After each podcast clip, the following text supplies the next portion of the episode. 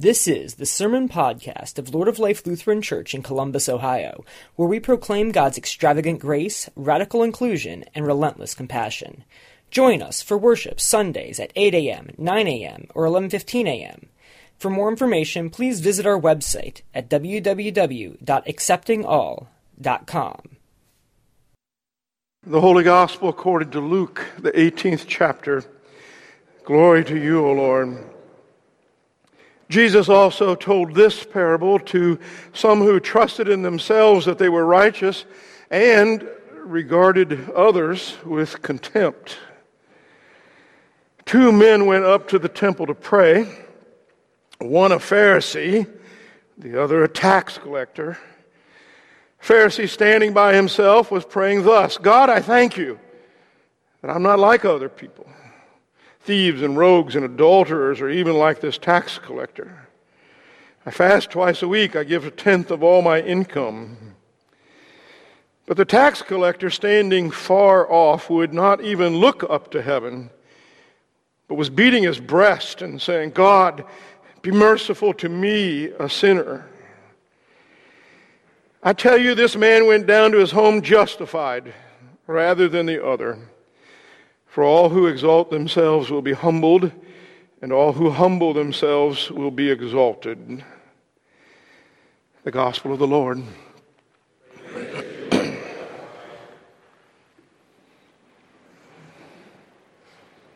Better is one day in God's house. Grace and peace to you through Jesus. Amen. So, uh, who are you voting for? Pharisee or tax collector? Huh. My hunch is that most of us, being sharp students, we'd gravitate toward the tax collector right now. I mean, we just heard the story.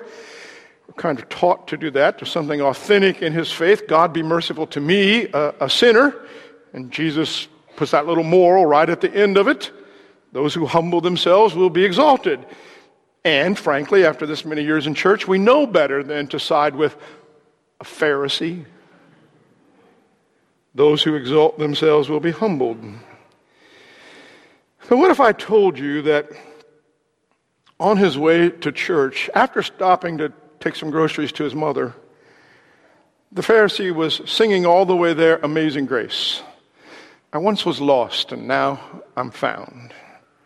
Or that as he was saying that prayer, there were actually tears of gratitude coming down his cheeks, that he was genuinely thankful to God, and that because he knew how blessed he was, there but for the grace of God go I.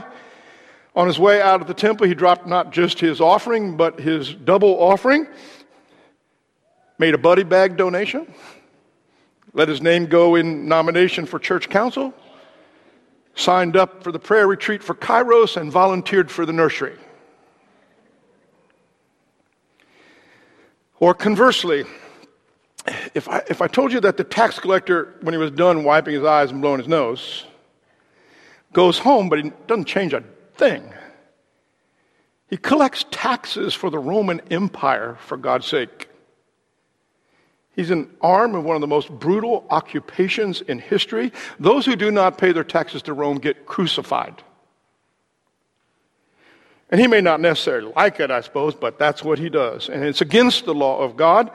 But what's he supposed to do? Tomorrow he's going to bust down somebody's door, he's going to take their money, he's going to hand them over to the Roman Empire, the money, and pocket some, or he's going to drag all of them out into the streets. Everybody has to make a living. These are tough times. Not to mention, he never sets foot in a sanctuary again. Who are you voting for now?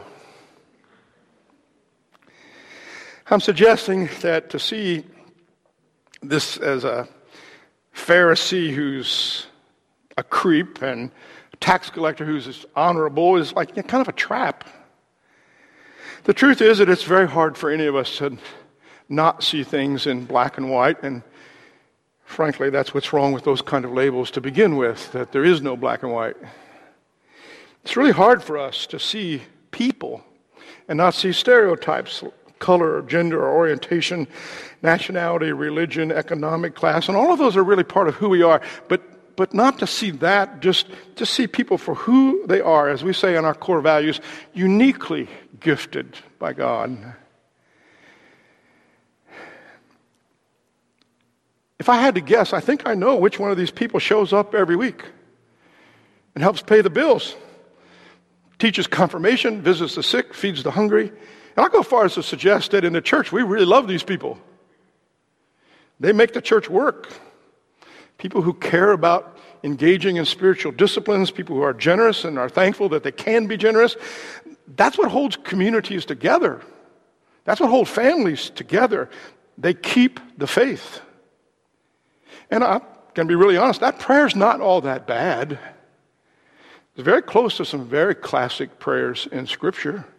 In fact, the psalmist prays, "Praise be to God who did not make me a heathen, hmm. and who did not make me an uneducated man." Hmm.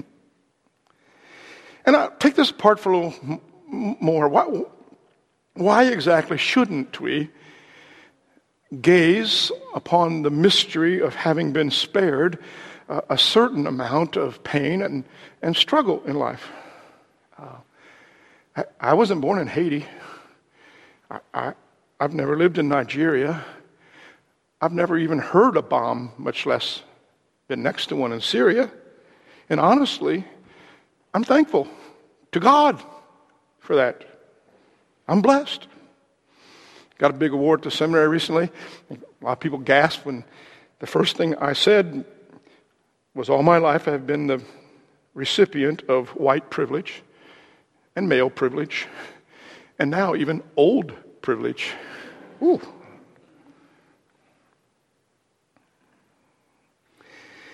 There's one word in the Pharisee's prayer that gives him away. He doesn't give thanks that God has spared him from hunger or pain or despair or desperation or from not having to steal in order to buy infant formula. He doesn't give thanks for the gifts of education and wealth and parents who poured life into him.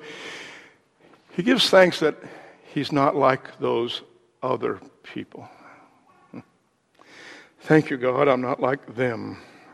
It's a very subtle line, which is why we almost never notice it when we cross it, and we do all the time. And it shows. It shows every time we use them and us language. You can just feel the difference sometimes. Thank God I am not like those people. And that's the moment when we move from praying to judging. He's not praying. He's measuring himself against a neighbor. And worse, he's pleased by that, and he's satisfied and thankful, maybe even proud, with the distance between he and the others. I got a P H D in communication. Here's a psychological communication truth that never fails. We think that we do the things that we do because we have to, because of circumstances. And we think that they do the things that they do because they choose to. And it's always a mix of both of those things. Always. And that mix is something to be thankful for. That mix is where compassion and empathy and connection and community and civility are found. The tax collector, wrong as he is about so much of the world, and he is wrong, he at least has his eyes in the right place. You could flip the whole thing over. Had the tax collector measured himself against the Pharisee, if his prayer was something like, oh God, thank you that I'm not like those religious fanatics. Thank you that I can hold an intellectual thought in my head. Thank you that I'm not tied to just a few simple principles. His prayer would have been every bit as problematic. Judgmental comparison poisons the prayer well. The tax collector doesn't even notice that the Pharisee's even there. Uh, Luke says that the tax collector is standing far off. That'd be my hunch. As far in the back as he possibly could get. And it's just him and, and God and, well, frankly, anybody who would be willing to listen to him at that moment. And Jesus says he won't even look up to heaven.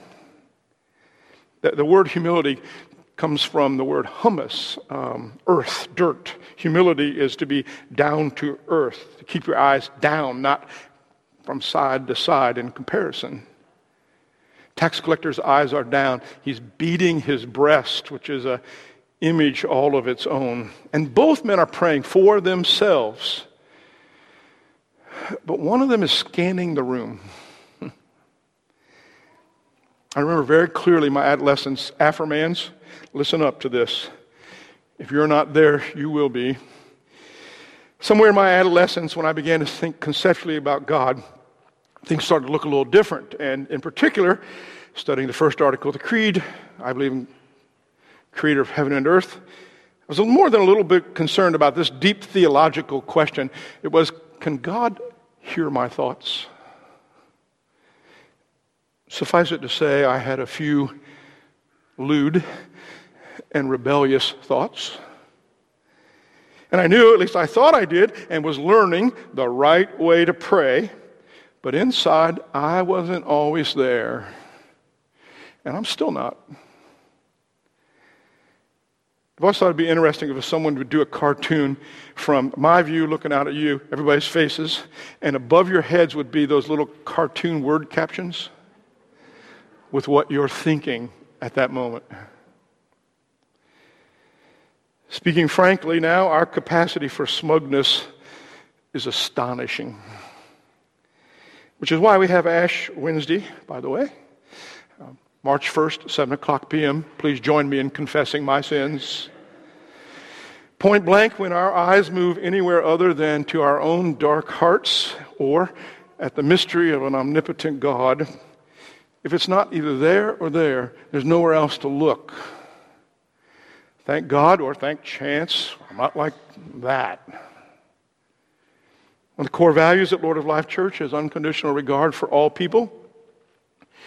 I think it's kind of interesting. We, we regularly begin worship at eleven fifteen by saying that we believe in a God that practices extravagant grace, radical inclusion, and relentless compassion. And the very first thing we say after that is, we want to do that, but we're not very good at it. We spend a summer fleshing out what it means for each one of us at Lord of Life Church to dream bigger. I don't think it will come as a surprise to anyone that there are tons of dreams in this community. And here's a shocker, they're not all the same. They're not all the same. Some people dream about talking more and more about our finances so we can learn how to balance our finance and not be tied to money. And other people dream that we never talk about money ever again. And there are some people who wish that we'd do even more justice and more advocacy. And there are some people doing, we're doing plenty right now. You name the issue, I'm telling you, the dreams in this congregation are diverse. And our, our church council has done an amazing job of crafting those dreams for this community and God's dream for us back into our vision or our dream that this would be a church where all people could experience the grace and the comfort and acceptance of God. And from here, they could all be equipped to share and teach and give what it is that they've received. Now, I want you to hear that I, I think this is some really inspirational stuff. I think it's really amazing. A community that has the poise and the courage and the gracefulness to hold things in tension, for the good and the bad to gather, the saint and the sinner to dwell together in God's grace, not as an accident or because we have to, but because that's the vision. To worship together, to pray together, to gather together in the love of God. See, this parable, it's, it, this parable's a trap. And, and as soon as we fall into the temptation to divide into groups, we, we just align ourselves with the Pharisee. Not Abel Weber once said that any time you draw a line between who's in and who's out, God's going to be on the out. Ultimately, it's It's not a parable about the Pharisee and the tax collector or even us. It is a parable about God, because only God can judge. Only God can judge the human heart. Only God can justify the ungodly.